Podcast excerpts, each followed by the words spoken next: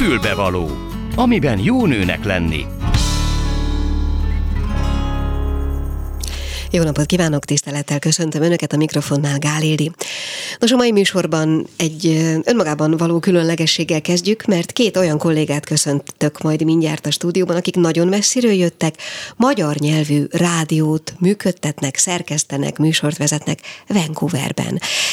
És ezekben a percekben még Magyarországon vannak már nagyon rövid ideig, de gondoltam, hogy csípjük meg ezt az alkalmat, és egy kicsit beszélgessünk az ottani magyar rádiózásról. Aztán hallani fognak egy riportot a Hájneum régi zenei intézet kottamentésével kapcsolatban.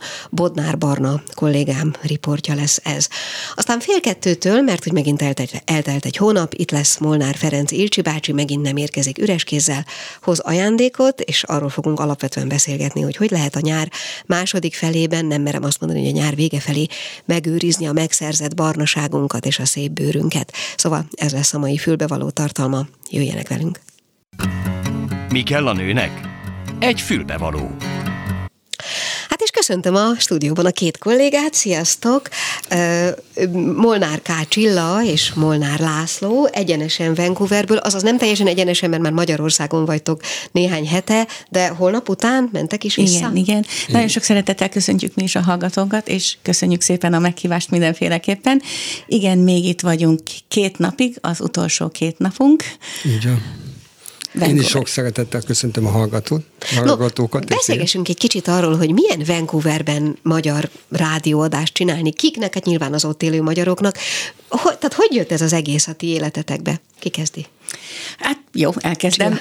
Körülbelül tizenhat éve, pontosan tizenhat éve egy új rádióállomás alakult Vancouverben. Az egyik alapfeltételük az volt, hogy több nációnak adjanak helyet a műsoraikban, ezért megkerestek minket többek között, lengyel kollégákat, a szerbeket, ukránok, filipineket, aki ott van. És, és felajánlották, hogy, hogy, meg, hogy lehet egy adásunk. Erre kapva kapott a Magyar Házban akkor kollégák Valko Ferenc, és elkezdte barátaival a Magyar Híd adásait. Úgy másfél-két évig csinálták négyen, öten, aztán úgy elkezdett lemorzsolódni a, a, a csapat, és egy hosszabb utazás eredményeképpen megkérték Lacit, hogy ülne be a stúdióban, amíg ők oda vannak pár hónapig, és ennek az lett a következménye, hogy én is betársultam először csak néha, ritkán, aztán csináltuk négyen, miután a kollega visszajött, aztán miután ő nyugdíjba ment körülbelül hat vagy hét éve, uh-huh. akkor elkezdtük csinálni mi. Ez egy egyórás élő adás, vancouveri idő szerint este nyolc órakor, amikor is mi beülünk és elkezdünk beszélni. Fő küldetésünknek tartjuk a magyar nyelv, a magyar irodalom, a magyar költészet és a magyar zene terjesztését, szerintünk a világ legtávolabbi városában lévő helyen. Uh-huh. Hányan hallgatnak benneteket? Azt méritek? Mm, nem tudjuk nagyon föl, fölmérni, mert nem csak rádión, hanem interneten is. Annyit tudunk, hogy amikor felrakjuk a YouTube-ra, akkor utána azt meg tudjuk nézni, hogy hányan hallgatnak, de hát ez egy elég kis szám. Napközben, amikor találkozok valakivel, akkor, akkor látom, hogy olyan, rengetegen hallgatnak, olyanok is, akikre nem gondoltam, tehát igazán számadat nincsen. És majdnem azt kérdeztem, hogy név szerint, de vicceltem. Okay, okay, okay, okay. Tudjuk, hogy hallgatnak minket Ausztráliában, mert kaptunk visszajelzést. Magyarországon is, mert kaptunk visszajelzést, és Németországban is, mert kaptunk visszajelzést. Uh-huh. De emellett tényleg a legnagyobb uh, úgymond boldogság, vagy elégtétel, vagy hogy mondjam, jutalom nekünk az, amikor az ember bemegy egy magyar közösségben, Vancouverben, és beszélget, és akkor... Megismerik ó, a hangját? A hang, megismerem aha. a hangjáról. Maga csinálja a rádiót, aha. kedveském. Főleg az idősebbik generáció hallgat minket élőben. Ezt megfigyeltük, ugye vasárnap este nyolc óra nem a legmegfelelőbb idő, például egy család számára, ahol a gyerekek másnap iskolába mennek, stb. De... de uh, magyar uh, barátaink jó voltából, hogy tavaly megszületett a weblapunk, uh-huh. ez a Kovács Kft. Csinálta Pécsről, um, fantasztikusan megnőtt. Elfelejtettem mondani, hogy mi itt nem reklámozunk. Bocsánat, bocsánat, töröljük. A lényeg az, hogy, hogy ez nagyon megkönnyítette a dolgunkat, ugyanis a, amikor felteszünk valamit a YouTube-ra, az automatikusan felmegy a weblapunkra is, uh-huh. és onnan vissza lehet nézni mindent. Tehát ha valaki megjegyzi a weblapunk címét, amit most akkor nem mondok, uh-huh. akkor akkor nagyon egyszerűen rátalál, dátum szerint ott van a minden képek, amit el lehet képzelni, nagyon korrektul összetett kis hely. Uh-huh. De ez azt jelenti, hogy nyilvánvalóan nem ebből éltek, hanem nem. miből? Nem igazán, ebből nem tudunk megélni, ezt teljesen ingyen és bérmentve csináljuk, ez egy ilyen... Önkéntes mondja, munka. Önkéntes, saját örömünkre és mások örömére. Tehát kell egy bizonyos őrültség csinálni ezt a dolgot. Uh-huh. De azért arra is vonatkozott a kérdés, hogy ha nem ebből, akkor viszont miből? Hát mind a kettőnknek van rendes, normális hétköznapi munkája. Én egy egészségügyi uh, irodában vagyok adminisztrátor. Én meg fogtechnikus vagyok. Uh-huh. Úgyhogy... De nem magyarok között, hanem ugye?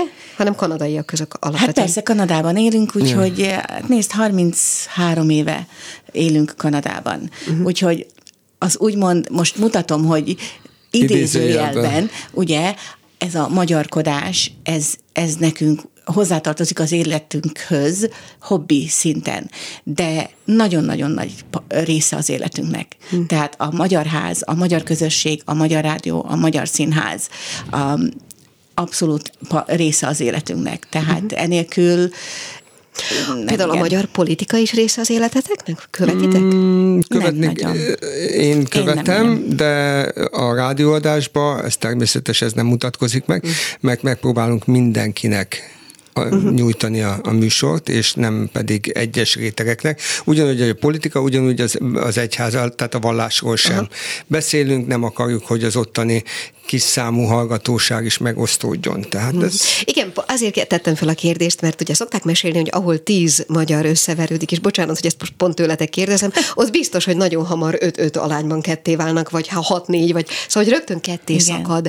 Ezért azért van egy ilyen vélekedés a külföldön élő magyarokról, hogy, hogy bármennyire kis csoport pillanatokon belül megszületik valami módon az ellentét, ezt tapasztaljátok? Főleg, főleg mostanában, tehát az elmúlt tizenöt-húsz évben, amikor az információ sokkal jobban árad, tehát mindenki sokkal jobban tud az információhoz hozzájutni, közvetve a rádió, az internet és ezáltal, tehát mindenkinek megvan a maga napra kész véleménye. Nyilván, nem úgy, csak, mint régen, csak... amikor... Igen. Posta útján ment a véleménycsere. Hát igen, csak pont ezen, ezen gondolkodom, hogy azért a rádió ebből a szempontból egy kényes fórum, hmm. nem? Tehát ez vigyázni kell. Ezért tűztük ki életcélunknak, illetve a rádió céljának, hogy mi a kultúra, uh-huh. az irodalom, a versek, a zene, az érdekességek, a hagyomány, a minden ilyesmi utat választjuk, ami egy nagyon széles út. Tehát, hogyha uh-huh. azt veszed, hogy egy óra hetente, Igen. kimeríthetetlen, ja. de tényleg kimeríthetetlen, mert kapunk segítséget már Magyarországról is ebből a szempontból, tehát a komoly zenétől, a népzenén keresztül, a novellától, a versen keresztül, amit el tudsz képzelni a magyar nyelvhez kapcsolóan, kapcsolódóan, ugyanis szerintem nagyon fontos, hogy a nyelv, mint élő nyelv maradjon, hogy ne kerüljenek bele angol szavak, hogy ne felejtsük el, hogy honnan jöttünk, hogy ne felejtsük el, hogy hogyan kell beszélnünk, hogy hogyan fűzzük össze a mondatainkat. Ez egy, ez egy hogy úgy mondjam, egy olyan cél, egy olyan fantasztikus cél, ami, ami mellé nem fér be más, uh-huh. és mi ennek nagyon örülünk, pontosan azért, mert ez viszont összetart. A kultúra az egy nagyon összetartó dolog, én szerintem, én úgy látom. Uh-huh. Azt, ugye kérdeztem az előbb, hogy hányan hallgatnak benneteket, azt ugye uh-huh. így nem tudjuk, de hányan vannak kb. A vancouveri magyarok? Több mint tízezer magyar él Vancouver és környékén. Aha. Uh-huh. Mm, azért az egy, az egy jelentős szám. Jelentős Toronto és szám. Környékén több mint háromszázezer. Ja, ja. uh-huh. Ugye van, vannak magyarok Kanadában. Nyilván ezt tudjuk, igen. Okay.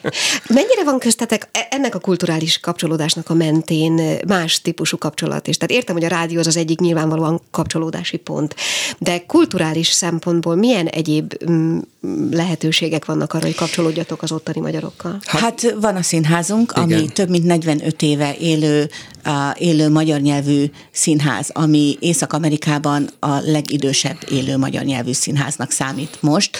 Három-négy éve elkezdődött a, a kanadai a magyar amatőr színházak találkozója, ami egy fantasztikus dolog.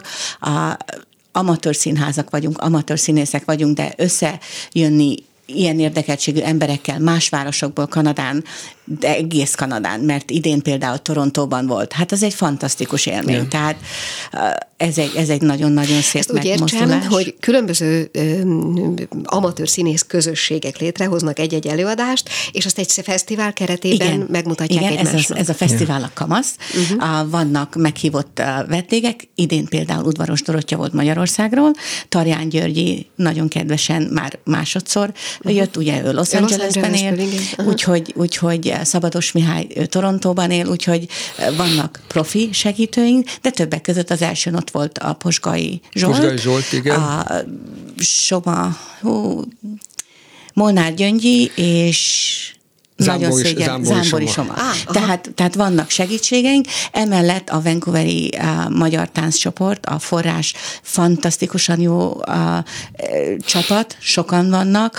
Ezzel együtt minden évben megtartják a Nyugat-Kanadai Magyar Néptáncfesztivált, amikor mindenhonnan, Edmontonból, Kalgaryból, Toronto, mindenhonnan jönnek a magyar népi néptánc együttesek, és nagyon-nagyon fejlett munkát csinálnak, rengeteg segítséget kapnak ők is Magyarországról is, de például nekik olyan vezetőjük volt évekkel ezelőtt, aki hazajárt zenét és táncot gyűjteni. gyűjteni.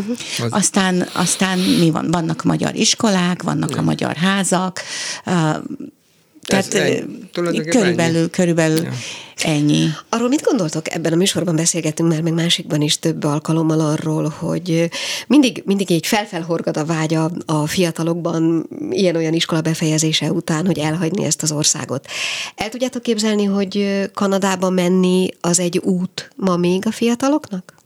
Természetesen. Ugyanúgy, ahogy Angliában, tehát akárhova. Minden országban szerintem más a lehetőség, de, de Amerika és Kanada még mindig nagyon nagy, nagyon befogadóképes. Főleg Kanada, ja. És, és nagyon sok a lehetőség. Még mindig nagyon sok. Tehát ha van egy álmod, akkor, akkor meg tudod valósítani. Európa onnan kintről nézve, és ezért előre elnézést kérek, kicsit zsufolt már.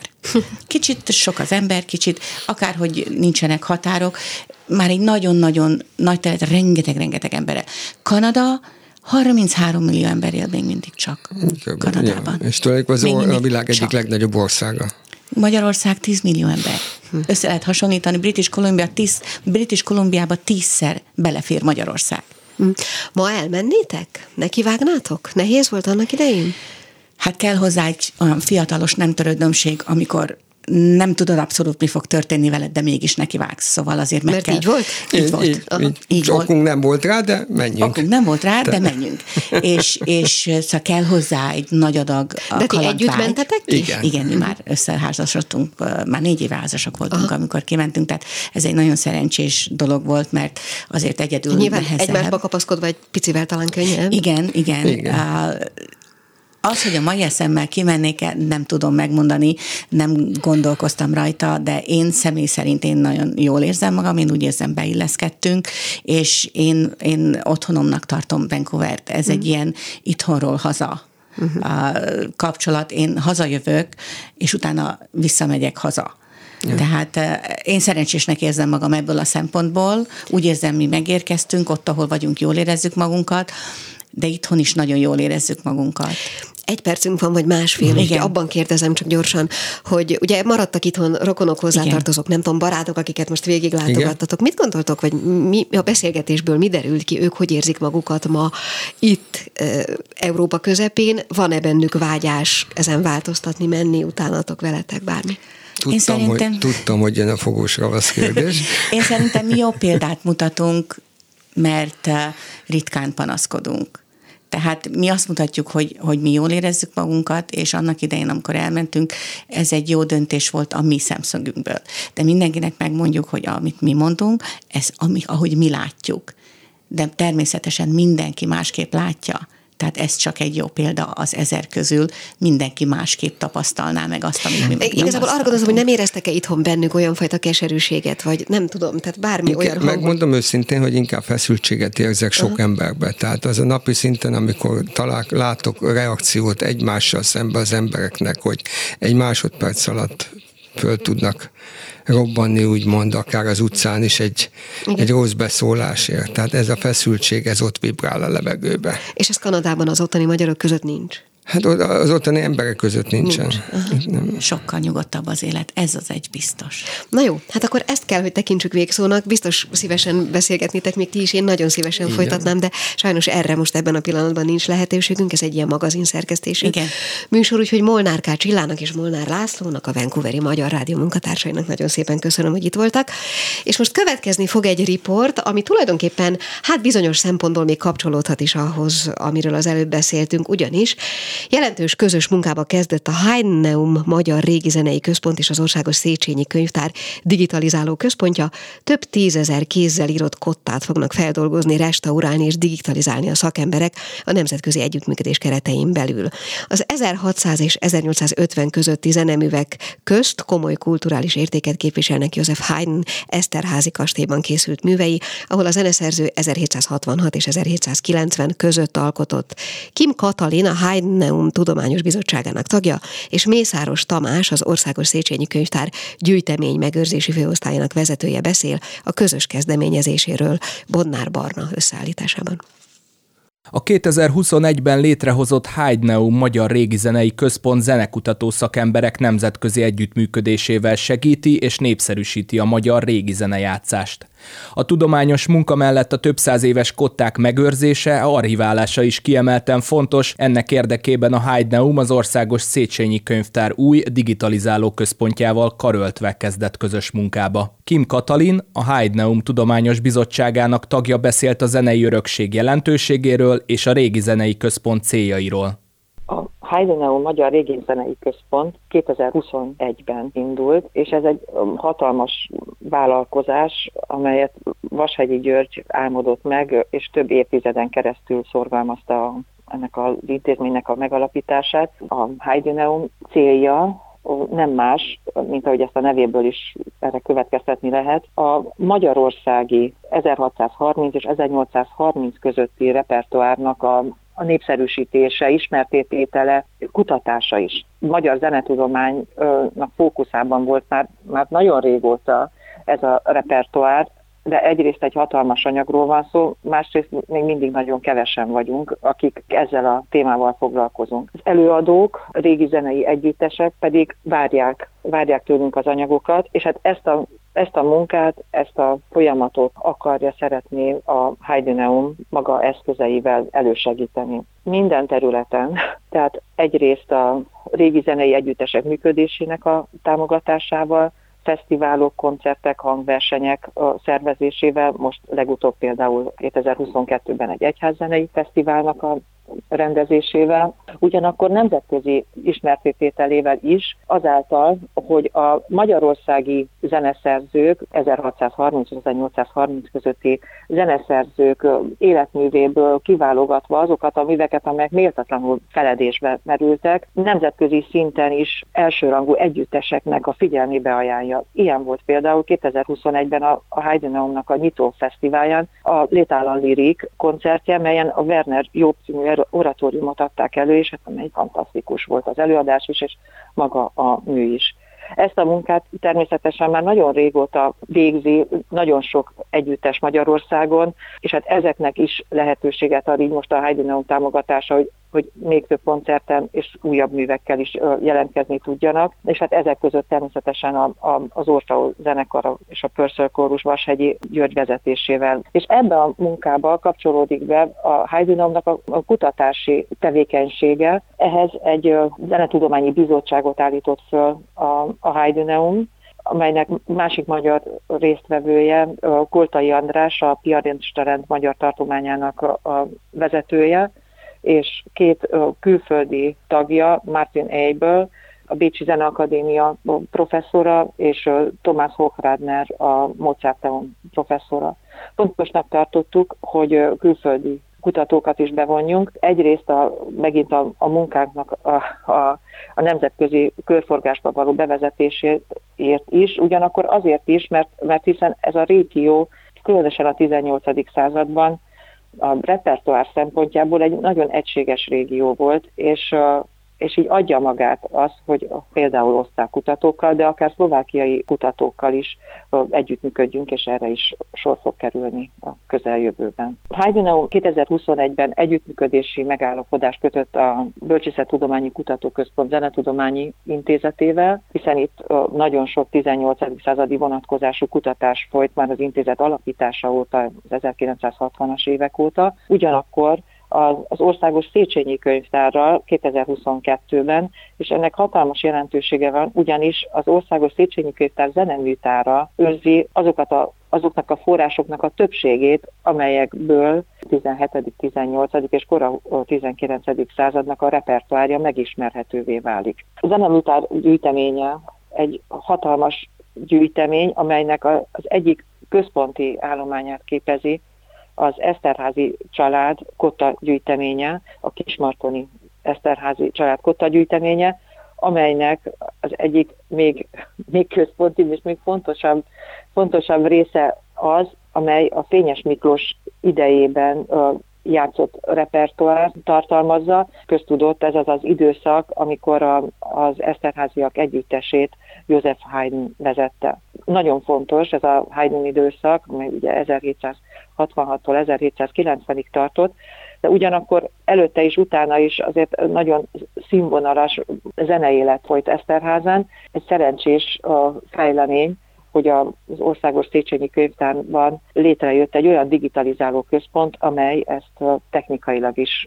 meg tudja valósítani, és ez a munka a közeljövőben el fog kezdődni. A körülbelül hatvanezer kottából álló gyűjtemény digitalizálásának kihívásairól és a technológiai háttérről Mészáros Tamást, az Országos Széchenyi Könyvtár gyűjteménymegőrzési főosztályának vezetőjét kérdeztük. A Hájneum régi zenei központtal ugye február tizenegyedikén kötöttük meg ezt az együttműködési megállapodást, aminek a keretében, ahogy említette, ugye ezeket a dokumentumokat mi digitalizáljuk. Ezek jó, jó részt kéziratos kották. Az ilyen típusú dokumentumok esetén a, a legelső, hogy felmérjük azt, hogy milyen eszközzel, milyen módon, milyen környezetet biztosítva tudjuk ezeket a dokumentumokat digitalizálni. Ugye ezek nagyon régi, nagyon érzékeny dokumentumok, a digitalizálhatóság módját, illetve a technikáját kell meghatározni. Ez alapvetően restaurátor szakemberek bevonásával történik, akik megvizsgálják az állapotát ezeknek a dokumentumoknak. Az esetek többségében valamilyen állományvédelmi beavatkozás is szükséges, például ennél az Esterházy gyűjteménynél meg kell tisztítani ezeket a kottákat. A restaurátor szakemberek elvégzik a megtisztítását a dokumentumoknak, és utána ezeket mind fotózzuk. Tehát ezek olyan dokumentumok, ahol, ahol kifejezetten a fényterhelésre nagyon-nagyon oda kell figyelni. Nem érheti ezeket a kéziratos kottákat ö, olyan nagy fényterhelés, mondjuk egy, egy, egy más típusú szkennergéppel ö, történne a digitalizálás, akkor ott sokkal nagyobb fényterhelést kapna. A fotózás esetén viszont biztosítjuk a, a klimatikus viszonyokat, tehát klímás helyiségben fotózzuk ezeket a, ezeket a dokumentumokat, a megfelelő fénybeállítás mellett, a megfelelő páratartalom biztosítása mellett, úgyhogy ne károsodjanak. Alapvető célja a Nemzeti Könyvtárnak, hogy minden dokumentum típusát tudja digitalizálni, de sérülésmentes digitalizálást hajtson végre. Vannak olyan, olyan kották, amelyeknél nehézséget jelent például, hogy a kotta jellegéből adódóan bizonyos részek javítva lettek például, és hozzá lettek tűzve a, a kottában bizonyos részek, ahol, ahol mondjuk a zeneszerző javította ezt. Mi nyilvánvalóan nem szeretnénk úgymond szétszedni ezt a, ezt a kottát, mert ez, ez nekünk egy hasznos, illetve a kutatók számára meg még hasznosabb információ, hogy miből mi lett ugye a kotta esetén, viszont hát digitalizálni kell, így mind a két rétegét tulajdonképpen, amit eltakar a kiegészítés, azt is digitalizálnunk kell. Erre alapvetően egy olyan technológiát tervezünk megvalósítani, ami multispektrálisan mindkét rétegét be tudja fotózni a, a kottának. Ez például ennél a hagyatéknál kifejezetten egy, egy kihívást jelentő dolog, de technológiailag megvalósítható ennek is a, a felvételezése. Becsléseik alapján mennyi időt vesz majd igénybe, vagy mi a rendelkezésre álló idő, amivel számolnak?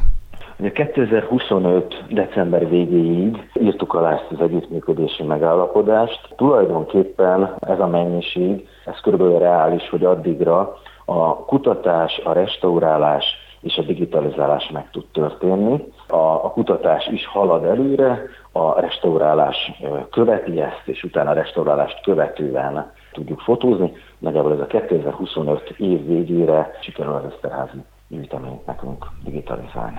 A gyűjtemény digitalizálásának befejeztével olyan zeneművek is megszólalhatnak majd újra, amik közel háromszáz éve vannak Haydn saját kezüleg írt kottái némaságába zárva.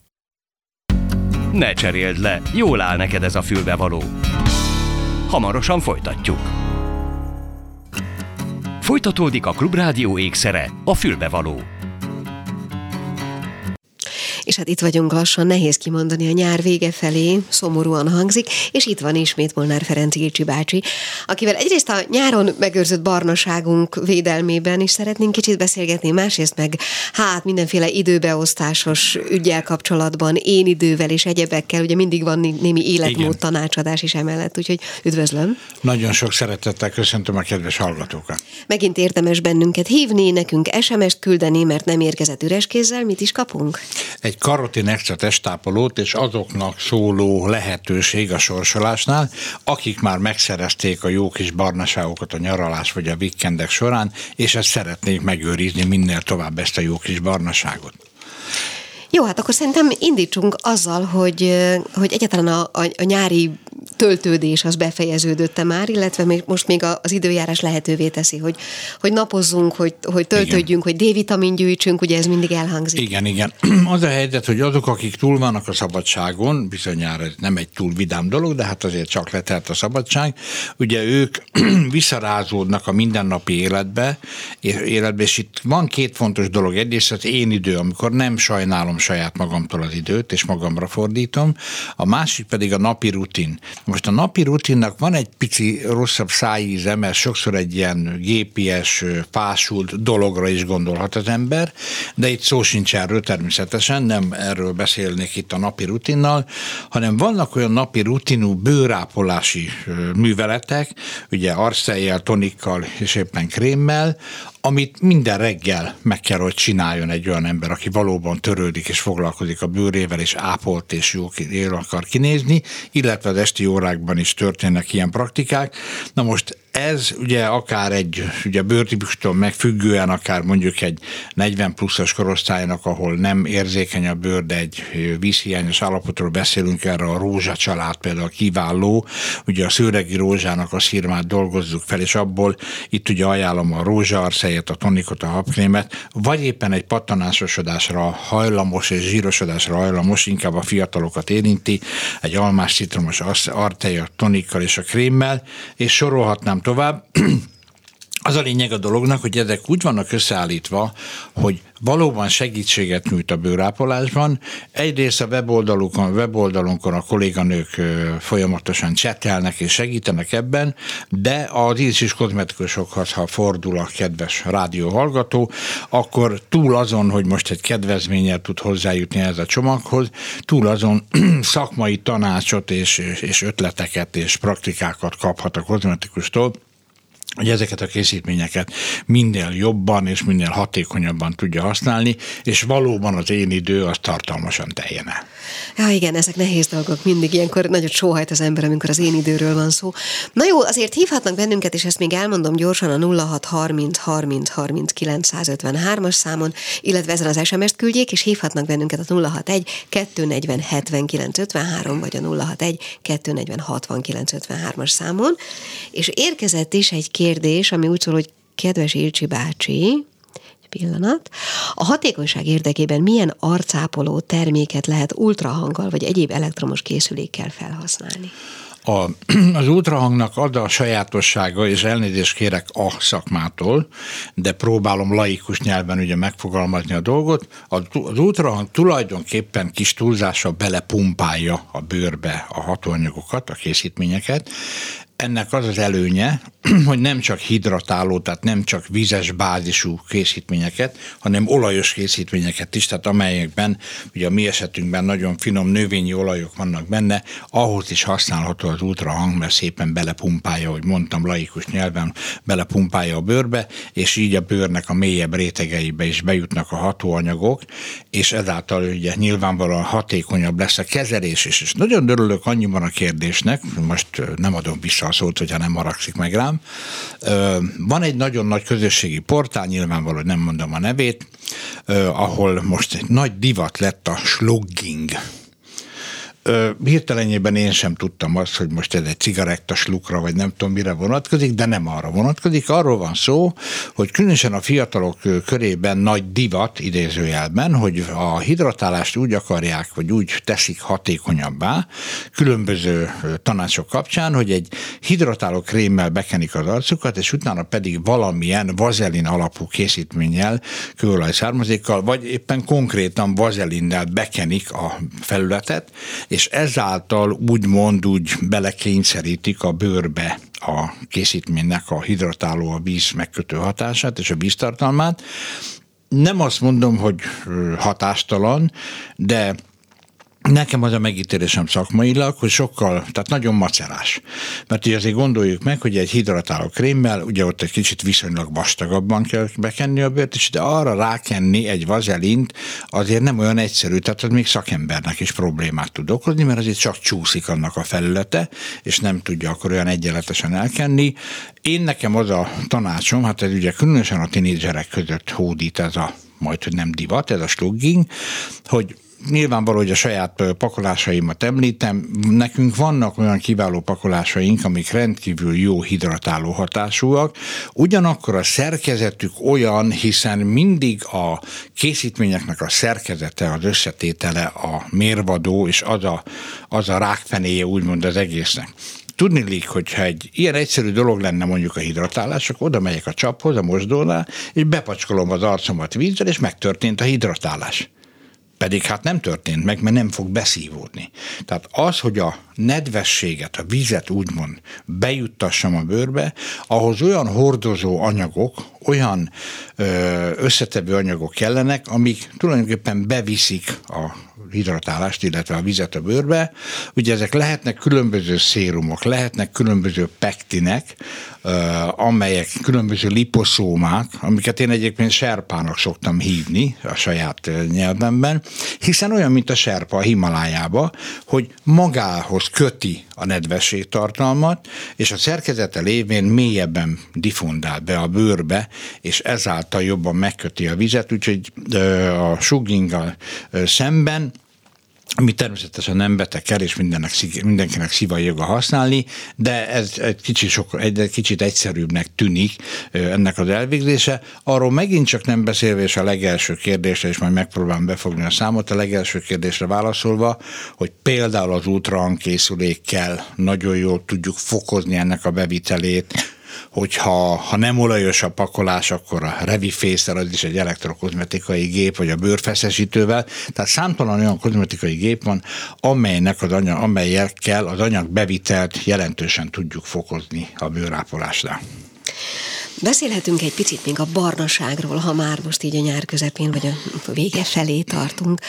Ugye a, a barnaság az a bőrnek melyik rétegében keletkezik? Talán kezdjük innen, vagy honnan, tehát hát hol, hol közvet, vagyunk barnák? Közvetlenül, közvetlenül a bőr felszín alatt van, és hát ugye a napsugárzás hatására jön létre, és hát ugye már sokszor elmondtuk, hogyha valaki minél barnább, akkor egyrészt annál tartósabb, kicsit védettebb is a napsugaraitól, nyilvánvalóan nem zárja ki a napvédelemnek a szükségességét, ugye különös tekintettel a déli órákra, és hát ugye, hogy az ajándék is, vagy a sorsolás tárgya is azért ez lett, a karotin extra pakolás, mert ebben is ez a finom berkenye, sárgadínye, sárgarépa, egy kis körömvirágolajjal még megfejelve, ez mind-mind azt a célt szolgálja, hogy a kinkeservesen, vagy sokszor költségesen, attól függ, hogy a nyaralás mennyi költséggel járt, meg az utazás, megszerzett barnaságot hosszú hetekkel ki tudja nyújtani, és meg tudjuk őrizni a barnaságot, kívánságunkat. Arról nem beszélve, hogy az a hihetetlen nagy előny, hogy valóban a D-vitamin raktárainkat föl tudtuk vele tölteni, mert nem biztos, hogy minden kedves hallgató tudja, hogy a D-vitamin az raktározódik, akkumulálódik, hogyha nagyon hivatalosan akarok fogalmazni, úgyhogy körülbelül nyolc-tíz percnyi napozás kell naponta, hogy az egynapi adagunkat összeszedjük D-vitaminból, kvázi, hogyha valaki mondjuk két órát van a, a napon, akkor azt mondja, hogy jól számolom, tizenkét napra való D-vitamint össze tud szedni, hogyha két napig van a napon. De ez azt is jelenti, hogy akkor nyáron D-vitamin pótlásra egyáltalán nincs szükség? Nincs. Nincs. Nincs. Tehát, hogyha uh-huh. valaki, hogy mondjam, a... legalább a normális szintet eléri, tehát hogy azért tényleg a szabadban tartózkodik, és ez alatt nem azt kell érteni okvetlen, hogy a Balaton vagy a tengerpartán ott fekszek kinyúlva, mint a béka, és ugye reggeltől estig azt hűtettem magam, egyrészt nem is szabad, másrészt pedig, ha valaki egyáltalán csak a szabadban van, sétál, fut, focizik, bármilyen szabadtér, vagy éppen kertészkedik, bármilyen szabadtéri tevékenységet végez, akkor már ez idő alatt is gyűjti a D-vitamin, a reflektálódó fényben is van D-vitamin, azért is van az, hogy ö, például kisgyerekes ö, szülők ö, vannak néha úgy bajban, hogy hát nem is értő, hogy a kisbabának a kis combját vagy a kis karját hogy kapta meg a nap, mikor egy árnyas parkban a fa alatt ültek, mert ö, az van, hogy a, a reflektálódó fény is ö, dolgozik, úgyhogy erre is oda kell figyelni. Ugye, amit már sokszor elmondtunk, hogy a délelőtti, délutáni órákban ugye a paradicsomos krémmel nagyon szépen tudjuk fokozni ennek a barnulásnak a kialakulását, és még szebb, még barnábbak leszünk. Úgyhogy ennyi a lényeg a barnaságnak, hogy túl azon, hogy egy nagyon klassz esztétikai élmény, és egy esztétikai dolog, mert én nekem legalábbis az a megítélésem, hogy egy szép barna bőrű ember nekem jobban tetszik, mint egy arisztokratikusan fehér bőrű valaki. Jó, persze lehet ez olyan, hogy mondjuk annyira fényérzékeny, vagy napérzékeny, napallergiás, hogy nem tud szegény lebarnulni, de azért hála Istennek az emberek többsége olyan, hogy kint tud lenni a napon megfelelő ideig, és egy szép barnaságot össze tudják szedni. Na hát közben érkezett is es em es, olvasom az elsőt. Kedves Ilcsi bácsi, uszodai edzés után tusolást követően ö, milyen testápolót használjunk? Azt hiszem valami, igen, milyen testápolót használjunk, csak tudja, összekeverednek az es em esek. Tehát a következő helyzet, a, valóban az van, és ebben nem bántva az uszodákat, hiszen ez egy, hogy mondjam, á en té es előírás, hogy ott a fertőtlenítő szereket ugye kőkeményen használni kell, hiszen hát rengeteg ember megfordul benne. Nos, hogyha csak simán cserződik a bőre, ezt ugye idézőjelbe teszem, akkor a csicsókás testápolóval tudja ellensúlyozni ezt a problémát, de nekünk számtalan olyan használónk van, akiknek nagyon komoly problémát tudott okozni a uszodai víz. Uh-huh. Ott, ott viszont már abszolút a kozmetikusok segítségét kell igénybe venni, mert ez egy tapasztalati eredmény, hogy a csipkebogyó habkrémet, hogyha ciszkafű olajjal összekeverjük, és ezt a kozmetikus tudja megcsinálni, akkor ebben a, ebben a valóban az uszodától nagyon irritált bőröket nagyon szépen lehet nyugtatni. De az alap a csicsókás testápoló. Van egy következő es em esünk, kedves Molnár úr, tizenegy éves fiúnokámnak fekete szappanon túl mivel tudnám a combján a pattanásait gyógyítani, nem hajlik arra, hogy elmenjen a kozmetikushoz. Értem. Ö, nagyon jól teszi, hogy a fekete szappannal mossák, ezt ugye reggel este ejtsék meg. Ö, pláne az esti órák jobban ö, lehetővé teszik, hogy ne is rögtön mossa meg azt az adott bőrfelületet, mert reggel biztos, hogy nagyobb a kapkodás, vagy ha más, menni akar a haverokkal focizni, vagy éppen uszodába akar menni, vagy egyéb, meg aztán iskolába kell menni egy hónap múlva, de az esti órák azért csak nyugisabbak, úgyhogy nagyon vékonyan kenje be, és igazából lehet célzottan, tehát csak a pattanásokat és a környékét nagyon vékonyan kenje be a fekete szappannal, és akár egy fél órát hagyja úgy, hát addig rövid nadrágban lesz a legényke, és egy fél órát is hagyja úgy, mert mint egy pakolásként is már dolgozik a nyugtató és a szárító hatása, és utána pedig egy ilyen bővízzel, szivacsal, kicsit dörzsölve mossa le. De valóban ez nem elég az üdvösséghez. Mindenképpen ajánlom az iktíros korrektort, ami egy ilyen kis ecsetelő, annak az a lényege, hogy szintén szárít és nyugtat. És miután miután ez a mosakodás megvolt, itt ugye a reggeli órákban megint csak az iskola miatt akár nem nagyon lesz rá idő, de este igen, akkor bizony végig kell pötyögtetni ezeket a pattanásokat ebben a diktoros korrektorral, be kell kenni, tehát néhány percemből megszárad, és egy olyan felületet képez, hogy nem kenő össze az ágynemű, tehát nem kell megijedni, viszont egész éjjel dolgozni fog ez a diktoros korrektor. A folytatásban, addig, ameddig nem lesz végső megoldás, a folytatásban a rozit, vagyis a csipkebogyóból készült szérumot ajánlom szintén bekenni erre a felületre, de el kell, hogy keserítsem a kedves kérdezőt, ami azért nem lesz egy akkora dráma, idővel legalább egyszer muszáj lesz elmenni a kozmetikushoz, hiszen ezeket a pattanásokat ki kell nyomni, ki kell tisztítani, de egy ilyen előkészítő kúrával, különös tekintettel a Dilcsi oldalán a, a csetelő kozmetikusainkkal a Dilcsimen meg is tudják még ezt jobban beszélni, de a végleges megoldáshoz muszáj lesz elmenni, hiszen ezek a pattanásokat úgymond gyökerestől ki kell nyomni, nem kell megijedni, tehát nem egy drámai dologról van szó, de ki kell tisztogatni, viszont az előbb elmondottakkal nagyon szépen tudja kezelni már a tromba. Érkezett még egy es em es. Egy éve komoly zúzódás érte a sípcsontomat, azóta sötét folt maradt azon a területen. Mivel lehetne elhalványítani, kérdezi valaki.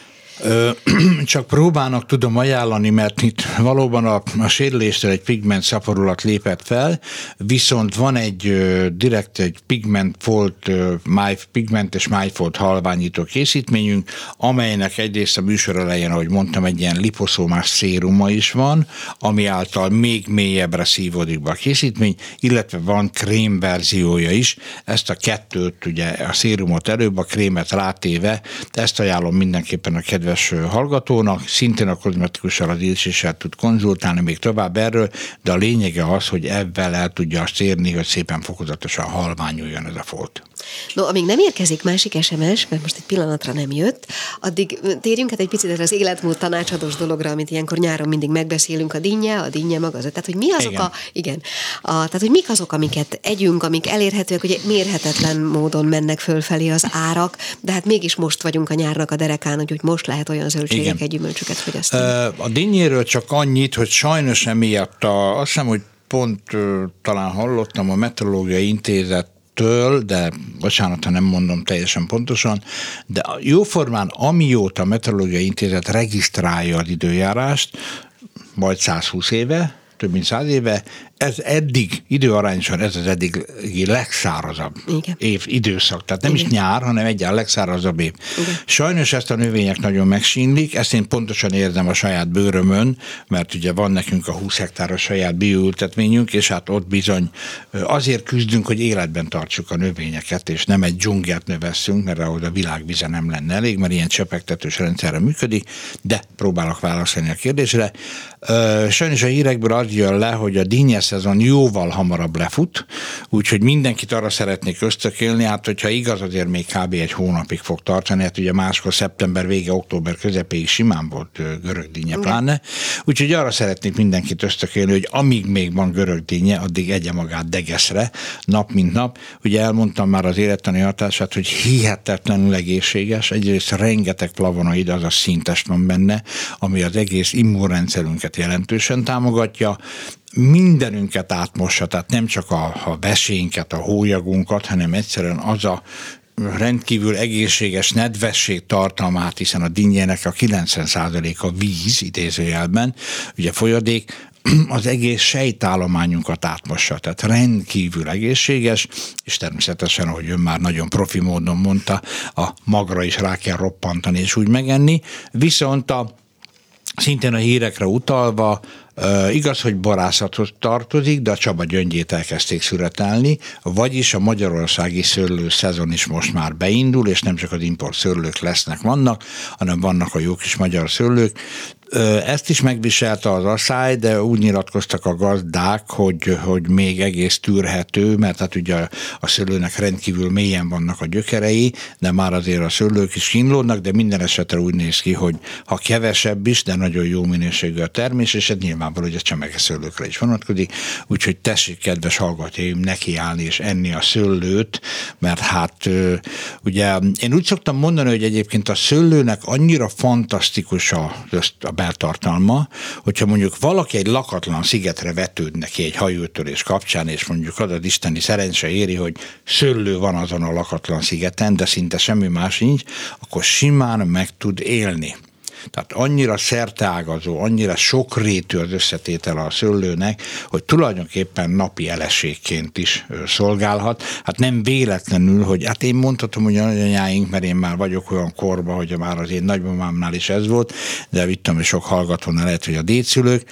Nem véletlen, hogy például a, a régi, régebbi időkben, különösen vidéken, a parasság körében az, hogy szőlőt mondjuk egy szelet kenyérrel enni, de teljesen hétköznapi és mindennapi dolog volt. És ó, de milyen finom. Ugye hozzá finom szőlő, és hozzá egy jó kis igazi házi kenyér.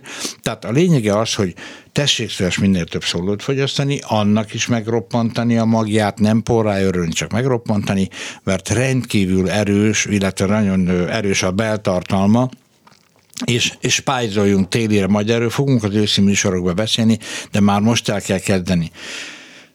Hát megint csak a megfizethetőség határán van, én úgy érzem, hogy mondjuk a paradicsomnak is már valamennyire, hát ugye most ugye itt sok minden, különösen az asszály, meg az egész, egész világhelyzet miatt mindennek borzalmasan fölment az ára, de meg mindig a paradicsom is egy relatíve hozzáférhető dolog.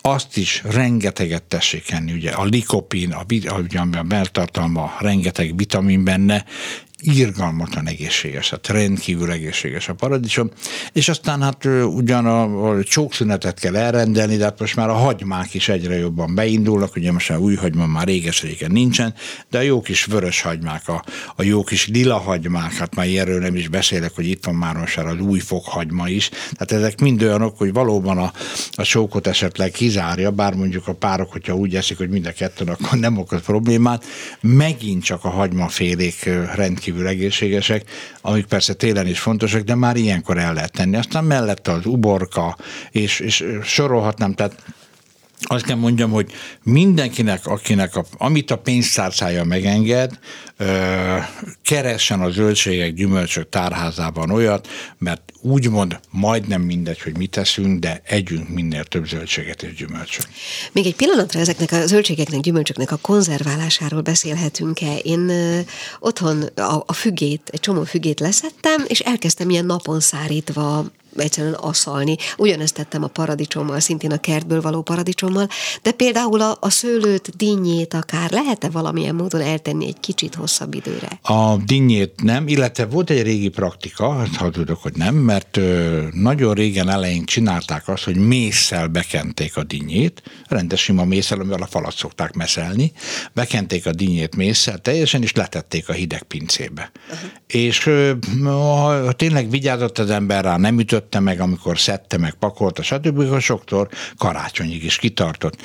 De azért elég mozzálás. A szőlővel is az van, hogy fürtönként föl lehet kötözgetni, árnyékos, fénytől védett helyen, és ugyan megtöppet, tehát ilyen majdnem, hogy mazsoraszerű lesz, de hogyha figyelünk rá, meg nem érnek össze a fürtök, akkor szintén akár karácsonyig ezt el lehet rakosgatni. Az előbb viszont sajnos egy hibát hallottam az ön műveletében a paradicsom és a fügét illetően, nem szabad a napra kitenni, semmit sem szárítani és aszalni, mert a nap tönkre teszi, tehát sajnos ez van, hogy azt tönkretezi.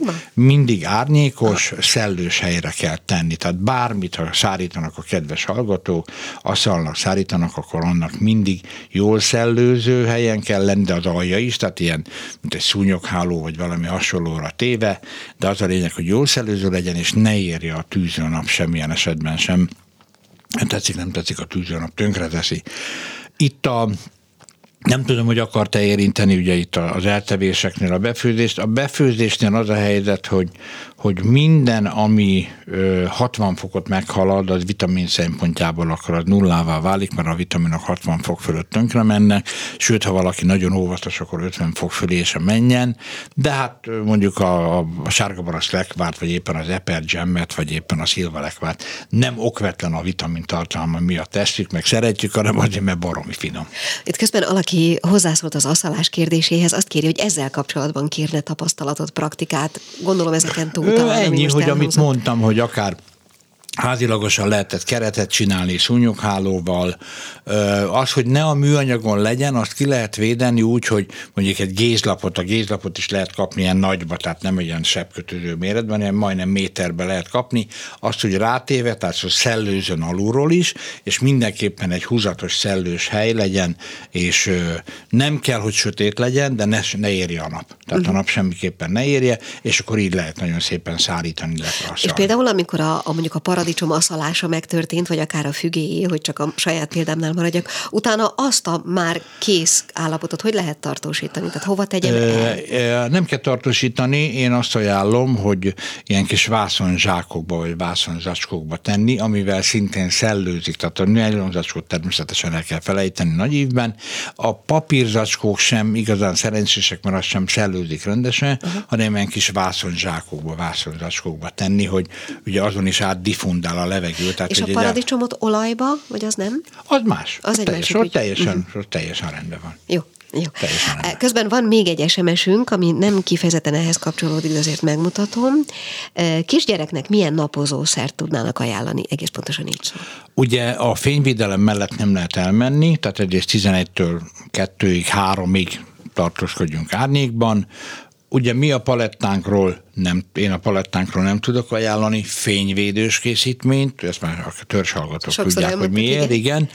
De viszont a kisgyereknél is az van, hogyha ez a délelőtti órákban van, tehát olyan tizenegy óráig, vagy délután három óra után, akkor már arra az esetre nagy szeretettel ajánlom a mi paradicsomos krémünket, mert egyrészt nagyon jól ápolja a bőrét a kisgyereknek, másrészt pedig még szebb barna lesz, és szebb lesz a színe, és gyorsabban is barnul le természetes módon, nyilvánvaló, tehát nem egy ilyen önbarnító valami van benne, hanem a természetes barnulási folyamatot gyorsítja föl, és egy nagyon szép, egészséges kis barna kisbaba lesz. Még egy másfél percünk van, egy pillanatra, csak még térjünk vissza, kérem szépen az aszalásra, hogy mi az, a, melyek azok a gyümölcsök, amiket még ezeken, amiket említettünk, ezeken felül aszalhatóak? Ö, tulajdonképpen ö, nagyon gyűjtem, mondom az időrövidsége miatt is, hogy igazából azok a hálásabbak, amelyeknek nem olyan nagy a léttartalma. Mert nyilvánvaló, ugye egy paradicsomot sokkal nehezebb aszalni, mert nagyon meg nagy a víztartalma, a léptart tovább tart, és ugye nagy is a veszteség, tehát a végén ugye egy óriási paradicsomot fölszeretve megszállítunk, és a végén egy pár ilyen kis többet darabka lesz belőle, ugye úgy még ugye a sikerélményünk is kisebb vele, tehát inkább azokat a gyümölcsöket ajánlom, amelyeknek nem olyan nagy a léttartalma. De például almát, körtét, Azt, szilvát? Azokat kiválóan lehet. Azokat Aha. kiválóan lehet.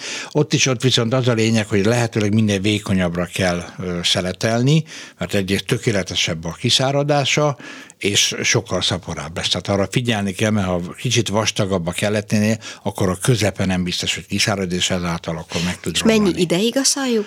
Ezt, ez, hogy mondjam, érzékszervi próbával kell, tehát eltelik egy pár nap, kiveszünk egy szeletet, eltörjük, tehát hogyha szinte tudjuk törni, és látjuk, hogy a közepe sem nedves, már akkor rendben van. Ha még nedves a közepe, akkor hagyjuk egy pár napig. Végül is ráér, mert csak az őszi hónapokban lesz rá szükség. Na, hát eddig tartott, bocsánat, nagyon szépen köszönöm. Köszönjük, remélem, hogy segítettünk a szalásügyben is.